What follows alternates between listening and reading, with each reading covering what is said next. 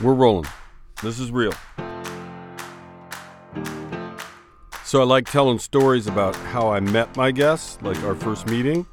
And I knew who Jamal Crawford was, obviously, you know, NBA star, and he's from my area, Seattle. But I'd never met him. Like I'd never covered a game to interview him. Maybe there was some group setting. Maybe I, can't, I just, you know, couldn't place it.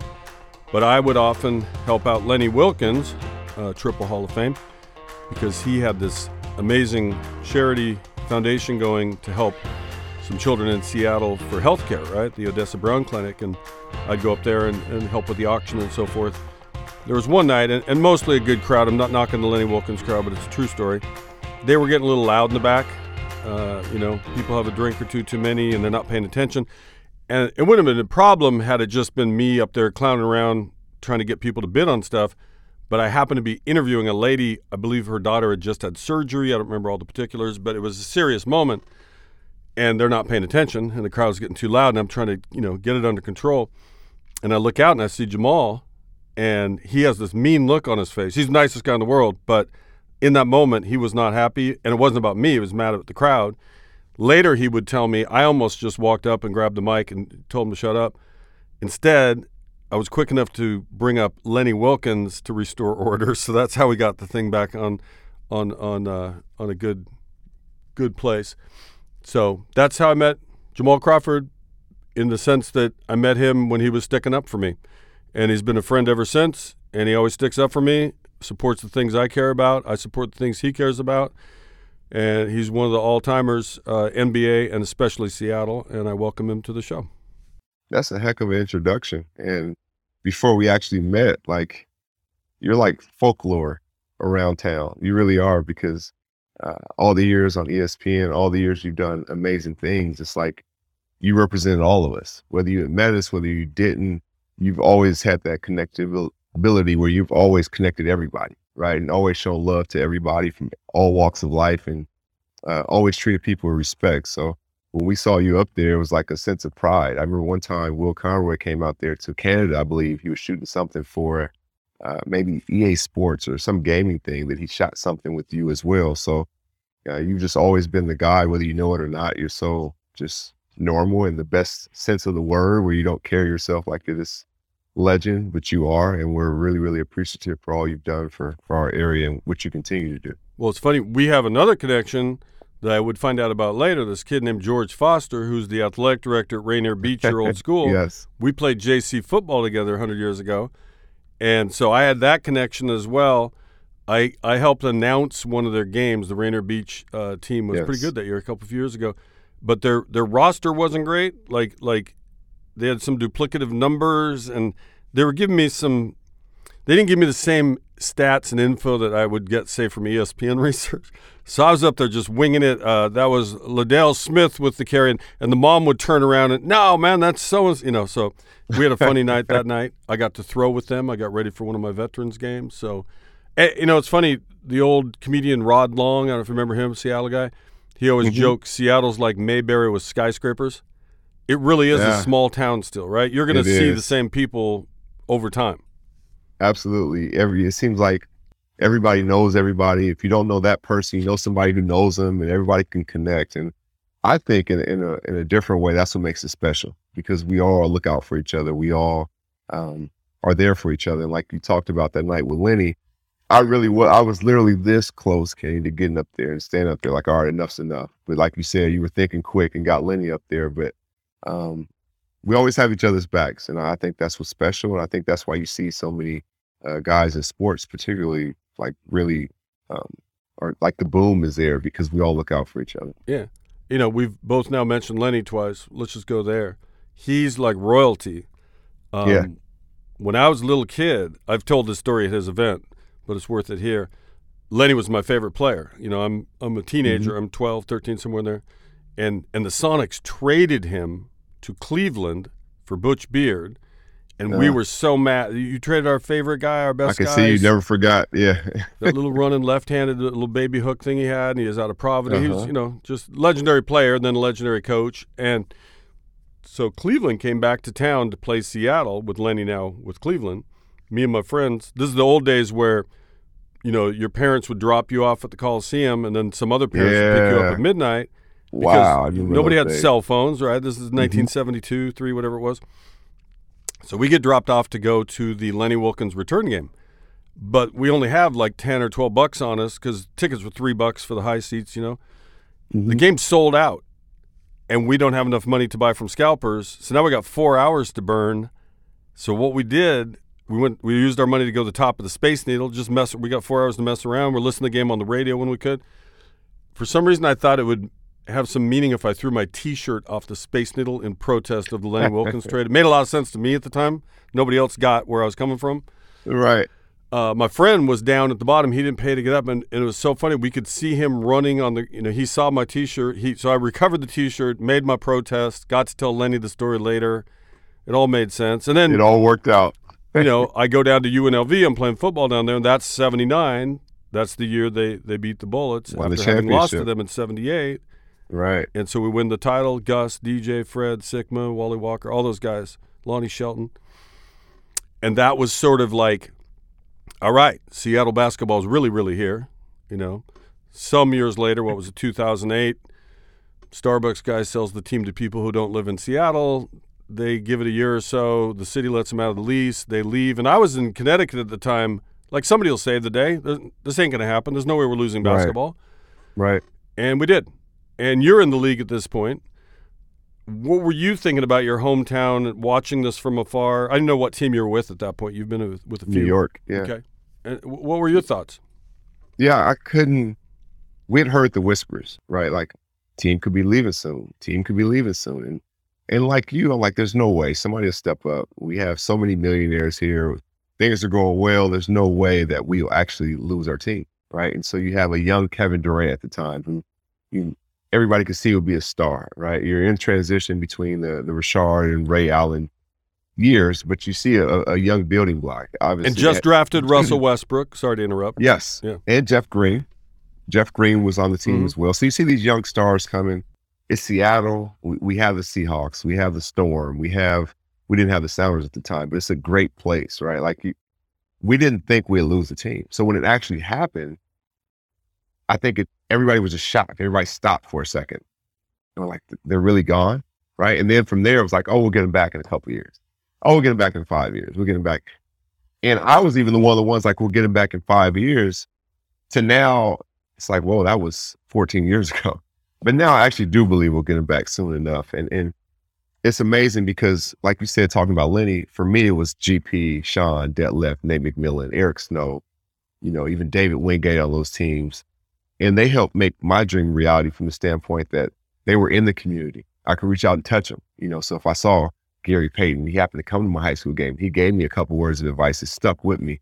And when you have pros like that in your community, you know, supporting you, it gives you a whole different fuel. You know what I mean? And that's what they did for me. And it's, it's sad that these kids uh, don't have the Sonics. So that's why the pro am is so important in a different way. Yeah, he's speaking here of the crossover. Jamal puts on this free pro am every summer um, that brings in a lot of big names. You'll, you'll get some heavy hitters from around the league that have no association with Seattle, but they love you and they show up, you know, to support it. Then I was watching. I was telling you this one time at one of your programs a few years back. I think I was sitting by Sue Bird actually, and there's this kid just absolutely lighting it up. I was like, "Whoa, who is mm-hmm. this? I've never heard of him. I don't know his name. He's like only 5'10", 5'11". And I find out he's like a sophomore at Western Washington up in Bellingham. He's no knock on Western Washington. I don't mean it that way, but yeah, you know, he wasn't he wasn't a Pac-12 guy, right? He wasn't an NBA guy. I didn't know who he was, but you bring in a lot of talent and you help foster it and kind of build the momentum. Look at all the guys in the league now from our area. it's unbelievable. And, Doug Christie did it for me. I've actually grew up in the pro am. You know, it was uh, my first experience before the Sonics where I actually played with pros. I played against um, Sean Kemp. I played against Damon Stoudamire. I played with Doug Christie on the team, played against Shinka Dare. And so when I had some success uh, in that setting, for me, I was like, whoa, that was when the light bulb went off. Like, you really can make it. You know, and the, the NBA guys start taking interest. Then I got a chance to go to the pro club and work out with Eric Snow and Detlef Schrempf. But it started in the pro am. And so for me, I always try to give the younger guys uh, and now the younger ladies and younger kids, period, a platform. You know, now our first game is dedicated to kids. and, in the ladies. So we'll have a 10 year old kid who's getting his name called on the microphone by Vance or Impact for the first time. You know, they've never heard their name on a microphone. They score a basket. So uh, things like that are really cool. Um, seeing a, a, young DeJounte Murray or young Zach LaVine or young Paolo Banchero, like those guys coming up from the pro is just amazing.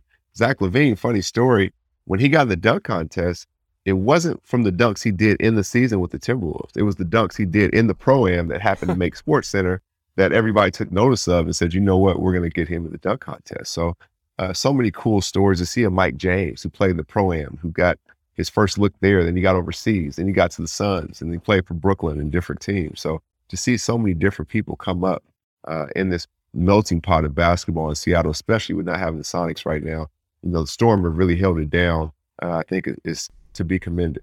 So I remember once, a few summers back, before one of the games, I was standing and talking to your son, JJ, right? Yeah.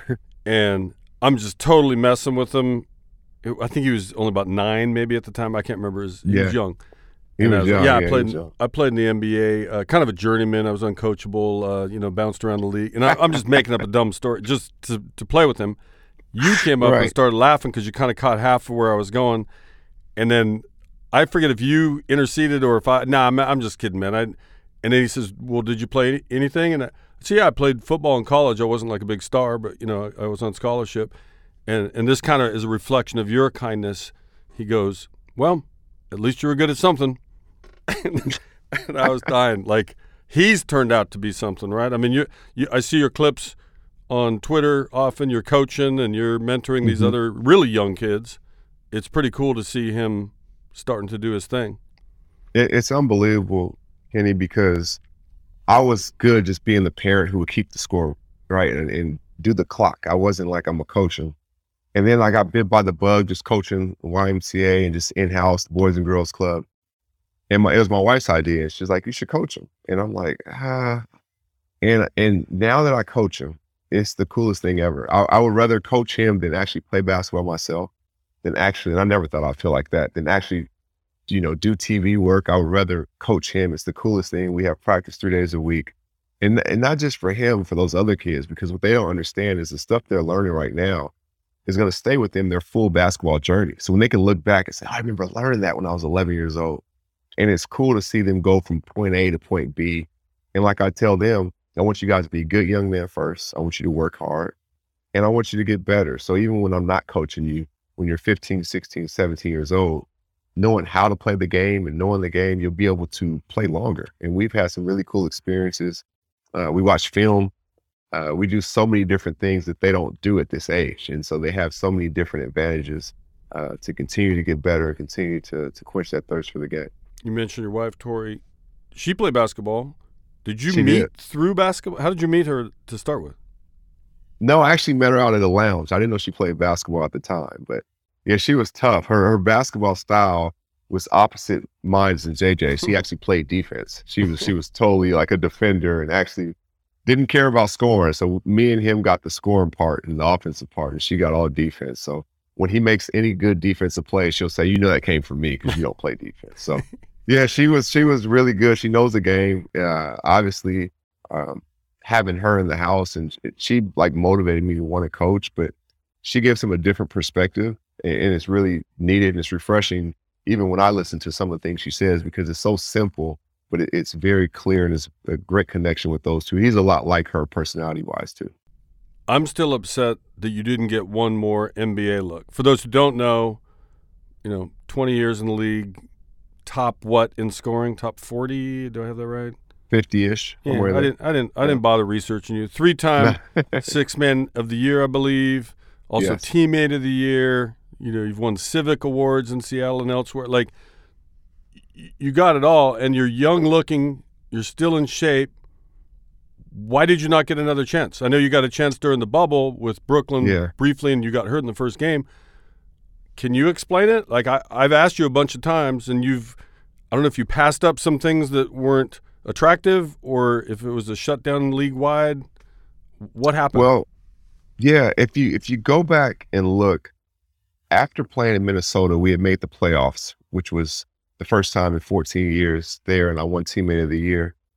the next year I went to Phoenix, but I didn't sign until a day before the season started.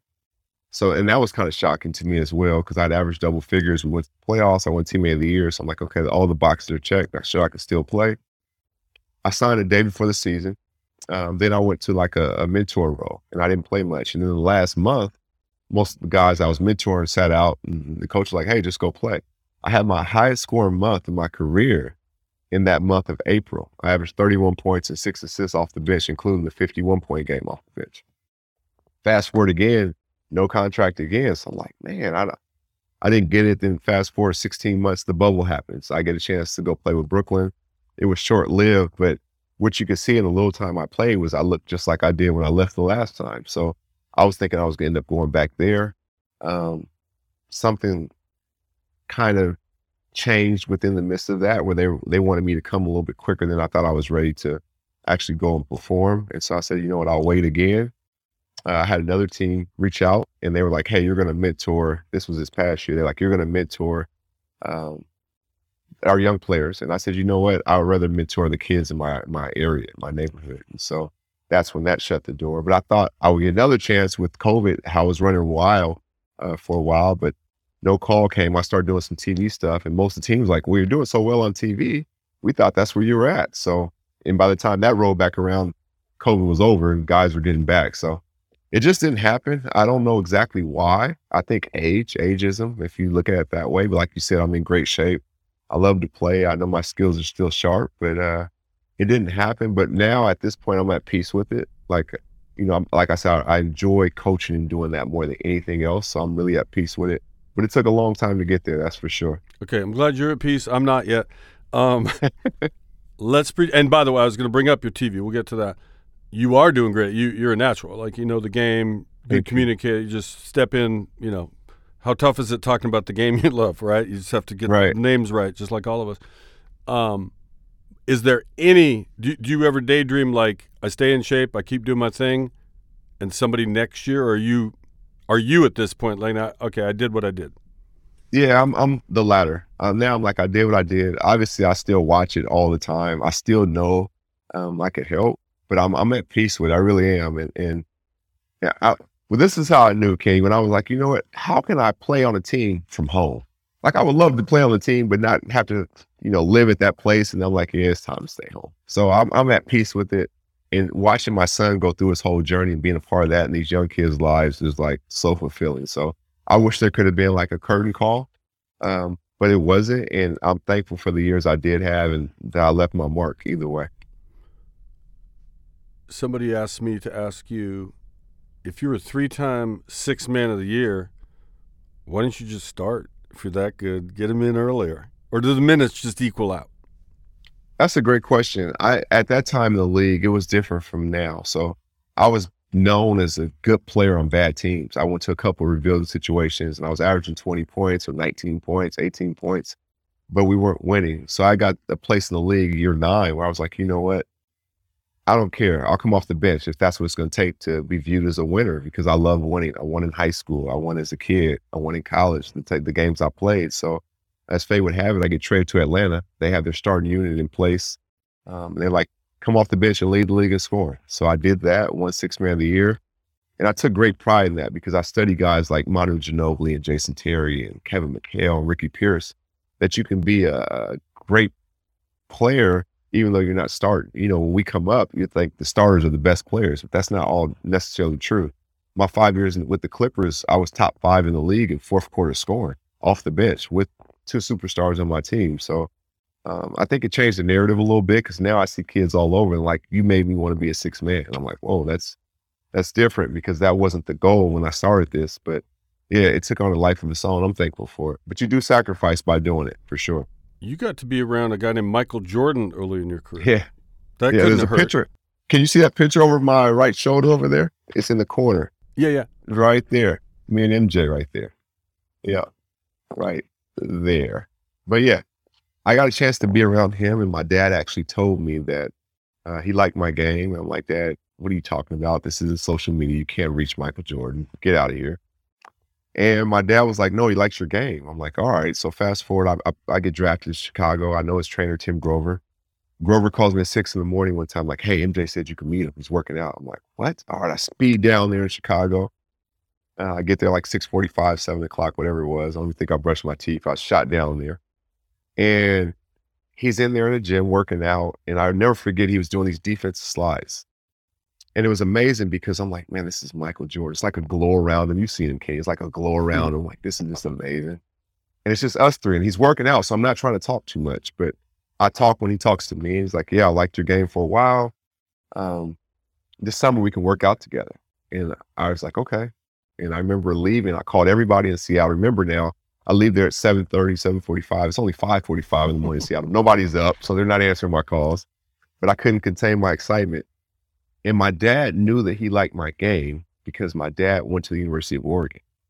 And while at Oregon, him and Ahmad Rashad were like this. Ahmad Rashad and Michael Jordan are best friends. So that's how he knew that MJ wow. liked my game. Yeah, so it's a full circle moment. But yeah, he's the greatest player to me ever. I getting the chance to be around him, I just saw so many different things as far as his work ethic and he was 40 years old and averaged 20 points in the NBA. And he was just amazing. His, his will to win, his competitive fire, even at that age. He's he's the greatest. I'm so old. I knew of Ahmad Rashad when his name was Bobby Moore out of Tacoma. Yes, played running back yes. at Oregon. Yeah, my sister dated the quarterback at Washington State, so we went to all the games. There was a game where Bernard Jackson for Washington State, Bobby Moore for Oregon. They each went for like two and a quarter rushing. Wow, like he, he could play. And then he got moved he to receiver, play. right? Oh, I didn't even know that. Wow. Yeah, we got some we got some good players. It's it's funny. There are a lot of people, eh, you know, who don't know. Like they think Seattle's up by Alaska or something. Like they really right. don't. You know, you don't know the whole country, right? A lot of people get mixed up about the East Coast states too, if you're from the West. But there's a ton of talent. You're helping make it be even more talented through the programs that you run. we talked about the pro am, but you're also helping boys club, girls club. You have a food event at least once a year that I know of that, that you just, you know, to help with food insecurity. You're giving out backpacks. Like the list is long. You help my foundation run freely. You you're you're our biggest supporter, by the way. so, so, I guess you learned a lesson somewhere along the lines about you know give what you can give, and, and be of service to others. Where do you think you got that from? I would say my parents and my grandparents, to be honest with you. I think um, they've always taught me to treat people the way you want to be treated. They've always taught me to have compassion for people. And they've always taught me to, you know, put yourself in somebody else's shoes. So I always try to see the best in people. Always try to help whenever I can. And and the crazy thing is to listen to you say some of the things I've done. Um, out of every hundred things, to be honest, I think 99 things people don't hear about, and I like it that way like I, I, I obviously have to make some things uh, known because I want other people to be inspired. Hopefully they give as well. But uh, most of the time, you don't know I do anything. I like it that way because it's truly from the heart and it's truly about me, that person, and God know. So that's I'm good with that, and that's that's enough for me. Isn't it the small things that actually are the most rewarding? And I'm not trying to make mm-hmm. it about me, but like I was going through an airport just a couple weeks ago and there was a lady, a grandma, she, and she seemed to have two special needs kids with her, and they were struggling with the machine. It was one of those deals where you had to use a credit card, and then you go up to the front and get your food. You couldn't pay cash. Okay. I was okay. like, I got you, lady. Like it was twelve bucks. Who cares, right? Like it's the, like the old what's it, Mr. Wendal song? Uh, Mr. Two dollars, yeah, Arrested Development, right? What is it? Two dollars a big is a big deal to, you, but it's a snack for yep. me, or vice versa, right? Yeah, you got it. I think I said and, it. And you're absolutely right. No, it's absolutely right, Kenny, because who knows when that family may be in a position to help somebody else, right? right? And that that positive energy is contagious. And sometimes, more than anything, more than even the the food you bought or the you know whatever I may have done, it gives hope. It gives hope that there's still good people in the world who will who will show compassion, and that that part is inspiring for them as well. And sometimes it gives hope to the hopeless, where they may see, you know, it could have been a hundred people that walked past those those people and didn't get them any food you know, but you gave them hope as well. And, and that pushed them to go on even further. And that's what it's about. Well, I think I was talking to Jemele Hill the other day, and this came up the same neighborhood where it made me sad. It still does when you're walking down the street as a white person and I see a person of color, and more often than not, I don't know if they trust me. it's 50-50, right? Some people look you in the eyes, some people don't. And I always want to just treat people like my dad always said, like treat the janitor the same way you treat the vice president. They're all human, right? Absolutely. and that's something you know all the race stuff that we're still dealing with i don't have any complaint when somebody doesn't have trust because i don't blame them for not having it given the way things have gone but i love those moments where we just relate as people you know Yeah, that's always been me and your relationship. Like I think we see things the same in a lot of ways. You know what I mean? So we just see people for people. We show compassion. We don't see color of skin. We don't see any of that. We see who that person is.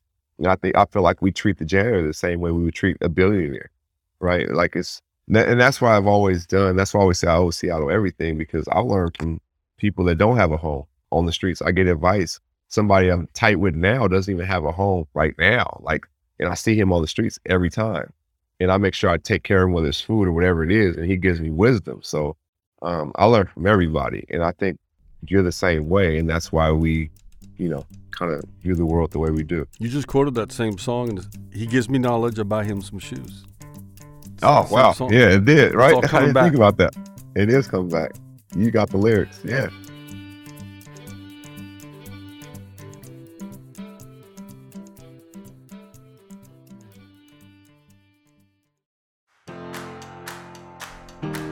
I knew you would excel when you started doing the coverage, NBA coverage, doing the podcast, doing some stuff with the big guys there, Charles Barkley and all them, right?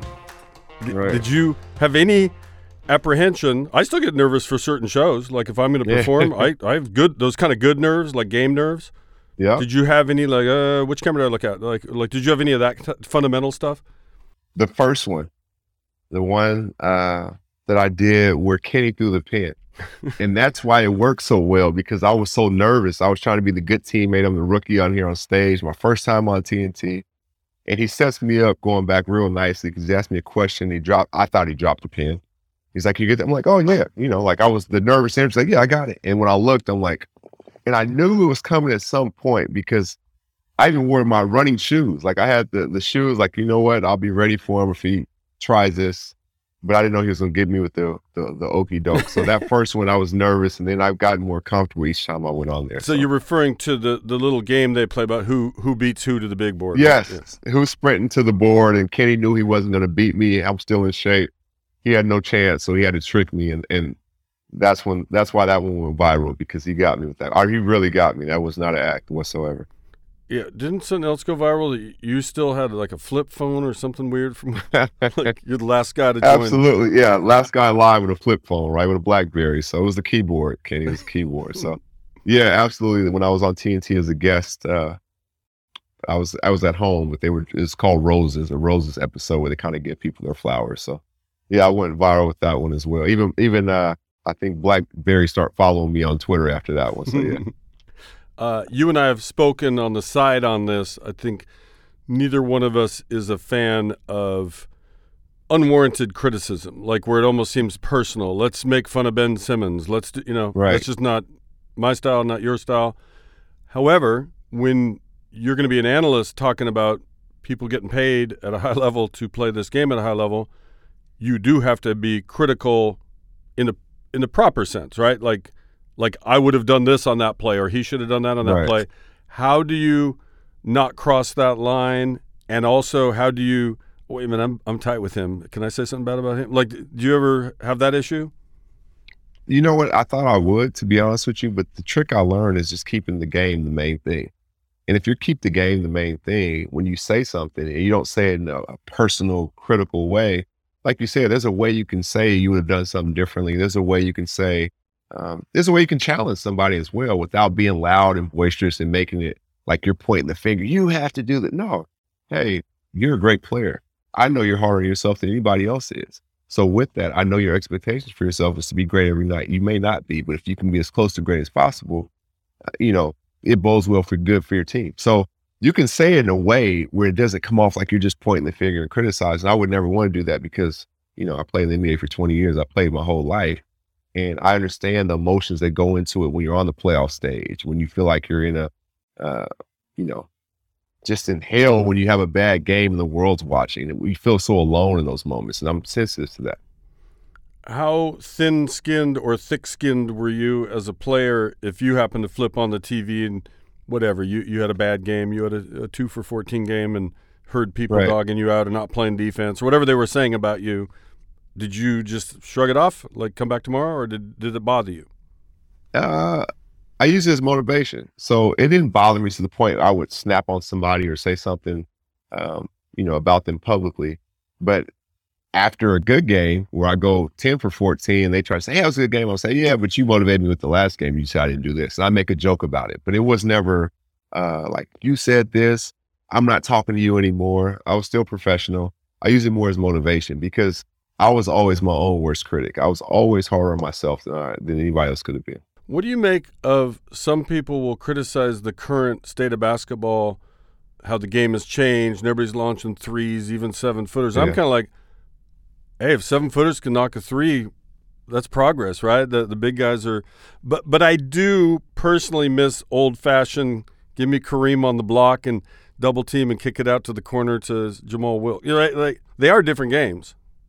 Totally different games, but I think there's a place for both. I don't. I think just like when you eat your food, you don't want all the same thing on your plate, right? So there's a place for three pointers, there's a place to to bang down low, there's a place for the mid range, which I think is a lost art, especially in high level playoff games, because you know obviously it's going to be more physical, so you may not get many calls going to the basket, and you don't want to just launch three. So I feel like the mid range is equivalent to the jab in boxing to keep teams honest. So I think there's a place for it all, and uh, you know I don't think too much of anything. I don't want guys just on the block the whole time. But on the flip side, I don't want just a whole bunch of threes either. I want to still value possessions. I still want to, you know, make sure the game is in a place where it's still competitive. You're not just launching up threes, but also don't want just a bloodbath either. So I think having a variety of everything makes good for the game going towards the future for sure. Tell me if I'm right or wrong with this. When people knock like the old cliche, ah, nobody plays defense. They certainly do in the playoffs, but you know, 82 game season. There's some games where you know you got a, you got another game on Tuesday, right? Right. But maybe the reason why it looks like people don't play defense as well as the consumer wants them to is because everybody's so dang good on offense. It's how do you stop some of the stuff these guys? How do you stop Steph Curry? You're trying to play defense against him. Right, right. You have to stop him with a scheme. And I think that's where it goes back towards coaching. Because now, like you said, with the new rules, you can't touch as much. So systematically, if a guy can shoot the ball, that means you can get close on him because you don't want him to shoot. But if he can dribble and shoot the ball, well, now you're at his mercy because he can create and draw fouls and get to the basket, or he can shoot the long ball. And so that's why you have to depend on your scheme, depend on help defenses. Where that that great player like Steph Curry is not seeing one on one coverage, he's seeing one on two or one on three, or all five guys are looking at him. He has all their attention. He has to trust somebody else to make the play instead of him making the play. And I think the scheme is what goes into it because obviously, you know, it's guys are more skilled now than ever before. And also with that, the the the game is less physical than it was before. So if you put those two things together, you'll have guys, multiple guys averaging 30 plus points. You'll have more guys, you know, averaging 20 plus points. And that's where the scheme comes down to how to stop a great player like that, or at least make it difficult for him. You obviously known for the way you handle a basketball. Um, there's tapes. I, whenever I see little kids basketball, hey, Google Jamal Crawford. Watch his tapes. Just, uh, sometimes are you traveling? That little move behind the back is that legal? You know what I'm talking about? That little half. I'm just I'm just manipulating my feet, just manipulate my feet with it. it. It's it's a fine line. It's very close. It's as close as you possibly can get without breaking the rules. I'll say that. when did you fall in love not just with the game but with the ball i i mentioned i'm not saying this to brag up whatever i did because it was nothing like you but i got to go to school No. for free and Yes, i was okay at football that was the one thing i was halfway okay at but i fell in love not just with the game but literally with the ball and i'm, I'm certain of your answer my dad gave me an nfl ball when i was like 12 i had big hands and i could handle a, a ball that ball at a young age and I've always had it in my hand the rest of my life. I still do it at my age now. I walk around the house flipping a football. It just feels good. It's like a pacifier. So when did you fall in love with the ball itself, and what did you do to continue that to make yourself so so good at what you did? I fell in love with it two years old. Uh, I remember I did. I really did. I had a ball. They have video of me with the ball in my hands at two years old. So I, I've I've never put the ball down. Like I, I've always had it. I took it everywhere I went. I slept. I was sleeping with my ball. The ball was on the other side of the bed right there. When I would travel, the ball was my one carry on. I would go down the street and I would be dribbling a ball and people, I would do moves on people like they were defenders and people would look back like, what's this guy doing? Like, but everywhere I went, I took it to the mall. Everywhere, even today, every car I own, which isn't, I only got a couple, but they have basketballs in the trunk. So it's just, it's just always been a part of me. And, and that's where the ball handling came from. I've never once did a cone drill in my life, like a cone's there, do a move, do this many dribbles. I just made the ball become a part of me. And like when you're walking, you're not thinking left foot, right foot. You're just walking, right? And that's how I am when I'm dribbling. I can, I can, I can think of a move in my mind and literally go do it on the spot, like I've done it a million times. And maybe the first time I ever did it. So it's, it's the weirdest thing. It's a gift from God because I can't really explain it. Even Will Conroy is my best friend. Like there's one thing you do I can't explain anybody is the way you dribble because I've never seen you use a cone. I've never seen you practice your dribbling. So uh, for me, it's as natural as breathing. Uh, I've always been one with the ball. I've always tried to be creative. I've tried to think outside the box. You can tell watching me, I spent a lot of time alone just from trying to make up new things and think of new things and playing against older guys. Like even JJ, he works with different trainers now at times. And my first trainer was a guy in the park who was 35 years old drinking a 40 in between runs. Like, you know what? No, you got to cut right there. You better make this shot. And so those were like my first trainers, and, and that's how I developed my love and developed my skill level as well. Well, I think you're echoing where I was going. That whatever it is you love or want to love or want to be a part of, you have to do it and do it and do it. So make that thing feel second nature. The feel of the football. I knew where the threads were. I knew how to spin it. Yes. And the same with the basketball, different shape, obviously. Um, but that would apply to everything. So I wanted to know what message other than the basketball stuff, the skill stuff, the work stuff, what message do you give to kids? Mine's always be doing something. It might not be the thing you want to do right now, but be doing something because that'll elevate you to the thing you want to do, right? Like stay active, stay involved, make your mistakes, but don't quit on yourself because you don't get to do that thing you want to do today.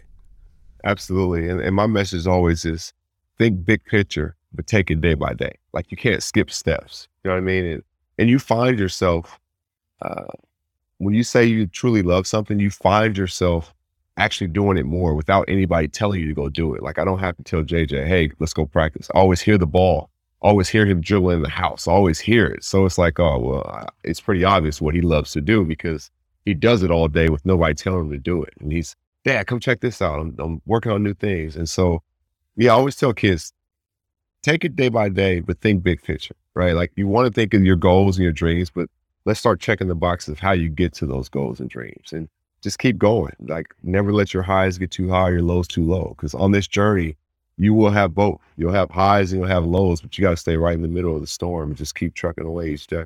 Oh, I got way more no's than yeses. oh, for sure. you know, right? That's not, I tell people that I'm like, yeah, I played in the NBA 20 years, but you got to think there was still half my life I wasn't in the NBA where I was just chasing this dream and trying to prepare for this dream and you know, there's there's so much that goes into it. So yeah, there's a lot more no's. Jay Z, one of the best rappers ever, couldn't even get a record deal, right? So he had to start his own label just so people could hear him because nobody else thought he was good enough to be heard. When you were little, did you pretend to be the the current players, and if so, who was your guy? Oh man, Dr. J, who you just shot that unbelievable um, I don't even know what you call it. That was some art, but you just shot that unbelievable spot with uh Julius and then getting off and here comes his fireball. That was unbelievable. But Dr. J was the first like hoop I had. Yeah. I remember it was his face on the backboard was a yellow ball and Dr. J, Magic, Michael, Isiah. Then I was like, I got to high school, it was like Iverson, Kobe, GP. And I would always be in the backyard counting down you know, three, two, one. If I make this shot, I'm going to Michigan, which is a true story. uh, three, two, one. Make this shot, I'm going to the NBA. I'm like, you don't even have grades in school yet, kid. Like, what do you mean? But these were these were the dreams I had, and it just, I've actually lived a dream. I really have because, like, for like you, we talk about the relationship with Michael Jordan. For Michael Jordan, can't even know my name. Like, I could tell you everything about Michael Jordan growing up. His birthday was February 17th, 1963.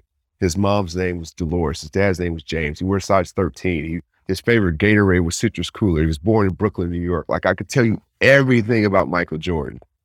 He got cut from his high school team, which everybody knows. But like all these stories, he plays brother James one on one every day and lose. His brother's five nine. Like I could tell you everything about him and his family So the fact that he even knows my name is still surreal to me. The fact I was in a commercial with him, the fact I was in a commercial with Jay Z, like these things are like some things you don't even dream about. I, I would never dream I'd be in a commercial with Michael Jordan. I'm actually send you pictures of me and him in the commercial. But yeah, it's just like this is a dream, and I'm just so blessed and thankful. But at a certain point, you belong in the dream with them.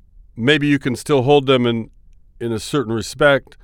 But Mhm. once you got there, you got there. Everybody who's in the league, like I always tell people, like they like to rag on the last player. It's like, dude, the twelfth player on an NBA team, if you went to a gym, with- oh, he would be he the would best player in the gym just destroy far. you. Yes. It's just that they can't all be Tom Brady and, and Aaron Rodgers in the NFL, right? There's there's two quarterbacks up here, and there's somebody at 31 and 32, right? So it's the same for the NBA. That every player is really good. Just to get nominated, Yes. you know, the old cliche is an honor. Just to get into camp, then some people make it. Then some people start. Some people get six man. Like like Yeah. there's so much talent. and so much talent and not every not all the best players play in the NFL or NBA. Some of it's just opportunity. Some of it's luck. Some of it's preparation. Some people have eliminated themselves by not taking care of their business in school. And they're like, you know what? They got discouraged and like, now I'm going to the streets. I'm doing this or that. I'm doing something else productive. I'm just not chasing that dream anymore. So it's just amazing. And like you said, just being sensitive to all that and being um never being jaded. Like and that's that's that's the thing. Like, yeah, you're right. I belonged at some point, but I still every time I saw somebody, I played with Scottie Pippen. I would ask some questions like, man, in LA, I always met, made sure I sat next to the veteran, whether it's Chauncey Billups or Paul Pierce or Grant Hill on the planes to pick their brains. I remember one time I showed Grant Hill tape of him when he was younger and stuff he hadn't watched in years. And it was like, wow, like I'm sitting next to Grant Hill. So even though I was in the moment and I was doing well, I never was jaded because I dreamed about this for so long. So I had, uh, I think, the perfect balance of being in the dream and in the moment, being present in that moment, but also like, wow, like look how far I've come as well. It's funny. In my own small little way, I've had those opportunities where, you, like, I got to caddy for Bill Murray once. I just walked up to him at a Wow. golf event.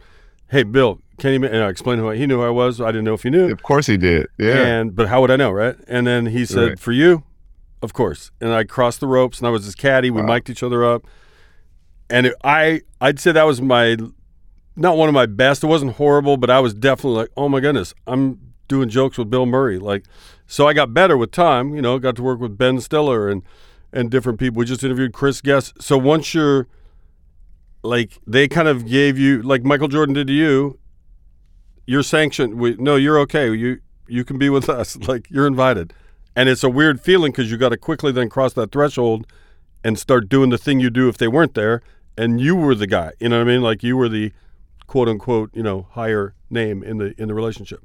That's amazing. And I was about to ask you that. Just, I'm not sure any guests ever will ask you Do questions, but just ask you a couple.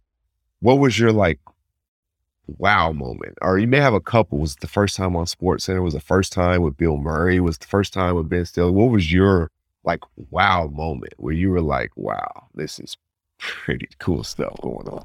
Oh, there's a million of them. Give me five of them. Give me five. Okay, Three well, to five.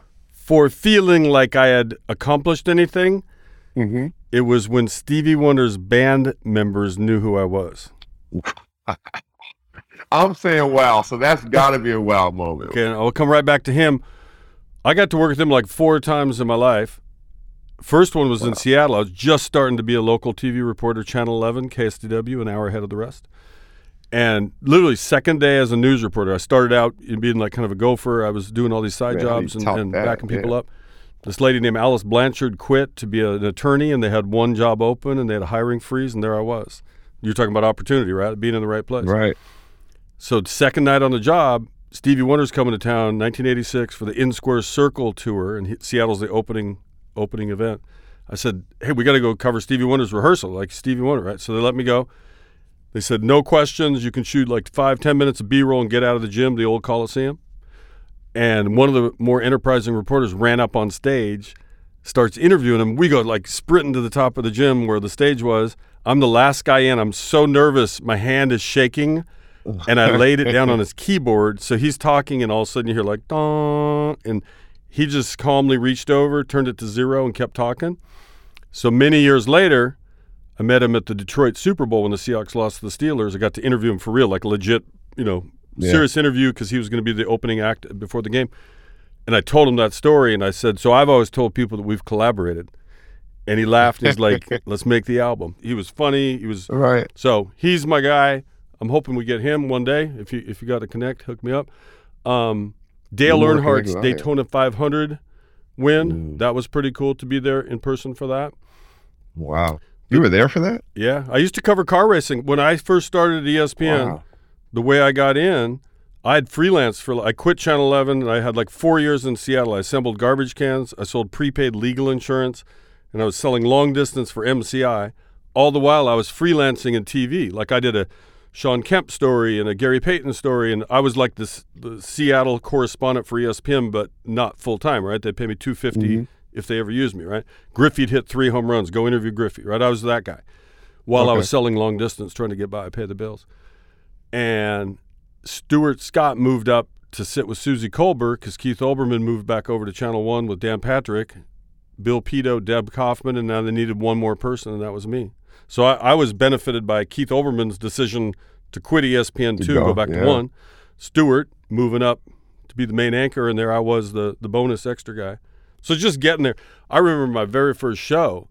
Talk about like feeling like you don't belong they used to they'd say all right it's time for the sports smash and it was you know a little two minute update at the bottom of the hour E espn2 the early days and i started talking immediately and i wasn't supposed to because they had like a five second music thing and then you come on hmm and the director dennis sidori god rest he goes rookie and he made me giggle and so i came out like loose and like he, he saved me right? Because i'd screwed up but he covered for me and nobody knew that i'd made the mistake. So and there were a million. We did some world tours did crazy sports all around the world irish road bowling the paleo uh, Wow. but just doing different things was my favorite thing like keeping it you know never getting bored with it getting let's try this today. Let's try this this week. And getting people to say yes was a thrill. The the thrill of the chase was a thrill hey let's try to get ben stiller this week and he actually answers yeah sure i'll do that meet me at the such and such and yeah so Right. those were cool moments Wow. So many of them. That's unbelievable. that Um, it- really is. I, who knows? The people listening, you know, my, my overlords, they're, they're like, dude, we didn't come to talk about you. But I, I honestly, no, we did. We did. It's have a great conversation with both of us.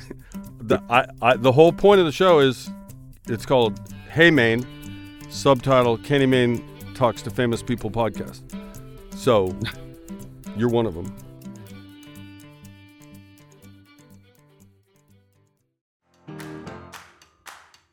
If Seattle gets its team, and I hope it's an expansion team, I don't want leftovers. I want to start a new team. Let's get two new teams. There's enough talent out there.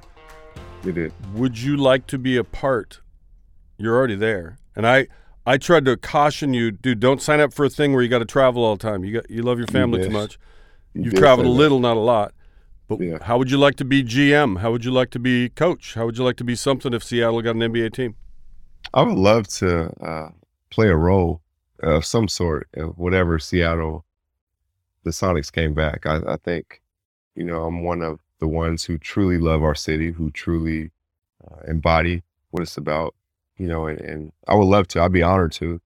Um, but if not, even though I'll still be at every game, I have my son at every game, my daughter at every game watching.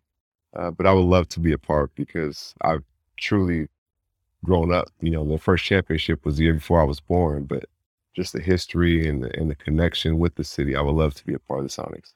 And you would have to be a part as well. There's I'll, no doubt. I'll be the greeter. There's no I'll doubt. shake hands. You get, you'll get him in there, climate pledge. Um, right? this is a hard right term, but I didn't want to go without asking you about this because I know Mhm. how emotional you were when it happened, how you expressed it about Nipsey Hussle. Yes, And you must have known him down there in LA. yes. I actually met him one time, and the time I met him was uh, that we played on Christmas night. I was playing for Minnesota. We played against the Lakers, and uh, I went to say what's up to him. He was right there. We were warming up at halftime. And he was like, OG, what's up? And I, it was funny because at that point, you know, I'm trying to stay young forever. I, I didn't like being called OG. But when he said it, I was like, oh, okay. It's like, OG, what's up, man? We just talked and we exchanged info, stayed in touch um, through Twitter and social media and all that. And so when I heard about what happened, I was hoping it was fake. to be honest with you. You know, there's so much information that comes on social media. I was sitting on the couch in Phoenix, I remember on that Sunday afternoon, and Nipsey's situation was terrible because you actually saw what happened, but it was also terrible because, especially in our community, when somebody makes you like, you have to own your community, you have to help people get jobs, you have to help uplift your community. It was everything he was doing. And so to see somebody that, you know, you say once they're in position to kind of help people do those type of things, get killed on, uh, you know, property that he owned right there in his community, it was just heartbreaking And heartbreaking stuff. the reaction all around the NBA was amazing. The, the, he had relationships with a lot of people, apparently. Mm-hmm. He did. Russell Westbrook, Isaiah Thomas from our our area, um, LeBron, so many, Steph Curry, so many athletes all around the league, and we could all, you know, represent and, and feel that for him because Nipsey was like a man's man. Like we all held him in such high regard because of the things he was doing, not just because how talented he was as an artist, but the stuff he was doing in his community. And I think that's what we all aspire to be. So that's why our reverence for him uh, was just off the charts. As we uh, head toward the goal line on the Jamal Crawford interview, I don't know if y'all can hear this. I just like to tell the truth about what's going on. We're in a recording studio in Hartford. Next door, apparently, is another recording studio. I don't know if it's being picked. I'm hearing it.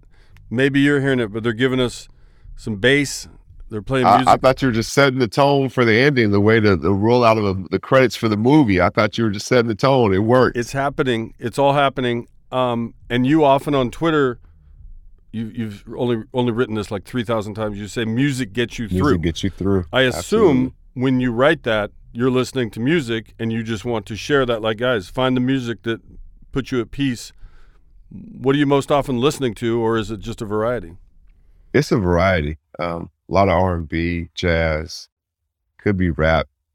Music is is so special because it can pull from so many different emotions. There's literally a song uh, for every thing you can go through in life. There's a song to kind of be right there with you, and, and that's what's so special about it. And I know they say sports connect people, and they do, but music for me is like it's like prayer than music. Like music for me is it gets you almost through anything. And it's a song for every emotion, every day. Certain music you play when it's sunny outside. Certain music you play when you're sad. Certain music you play when you're in a, a happy mood. So um, it, it- it's something for everybody, and that's why music gets you through. And as you say that, they're they're taking it to eleven at the other room. Yes, here. they are. That's fine. It's a organic. I you know one of my favorite things Very with you was I was getting to host Pearl Jam Radio Yes, right before the 2020 election, and Jeff Ament, their bass player, and you had never met. You know, you both knew Yeah. of each other, but that was kind of cool. Just like, hey guys, really cool. and you you had a little talk. He, he loves basketball. You know, he was a huge Sonic fan, and I I appreciated your game for sure. And that's what I mean. You're the connector, right? Like you're connecting all these people. Like you said, we had known of each other, but actually had never met. And I probably still wouldn't have met if it wasn't for you. And it's just, Eh, it's amazing. I hope for you, like I know it's part of the dream you are where you're supposed to be, but just looking at your journey and what you've done and, and like you'll be remembered a hundred years after we're all gone. And I think that's what we all aspire to be because that shows you did something right. And it, for you to be remembered like that, it was more than just you. It's who you touched and how you left the, the impression you left. You might be overestimating things, but I'm going with that. Um, okay, 50 years. Let's go 50 years. I feel better? Featherweight News, something. There'll be there'll be something. Uh, I appreciate you always. I hope to see you soon. Keep up the good work, and you're appreciated. Tell Gretchen I said hello. Thank you so much. Anytime. Hey Maine is a production of me, Kenny Mayne, and Audacy. Our senior producer is Paul Aspen. Our executive producer is Jody Avirgan. And our executive producer for Audacy is Lena Glazer. Social media support by Joey Capone. If you like our show, please rate us, leave a review, and don't forget to subscribe.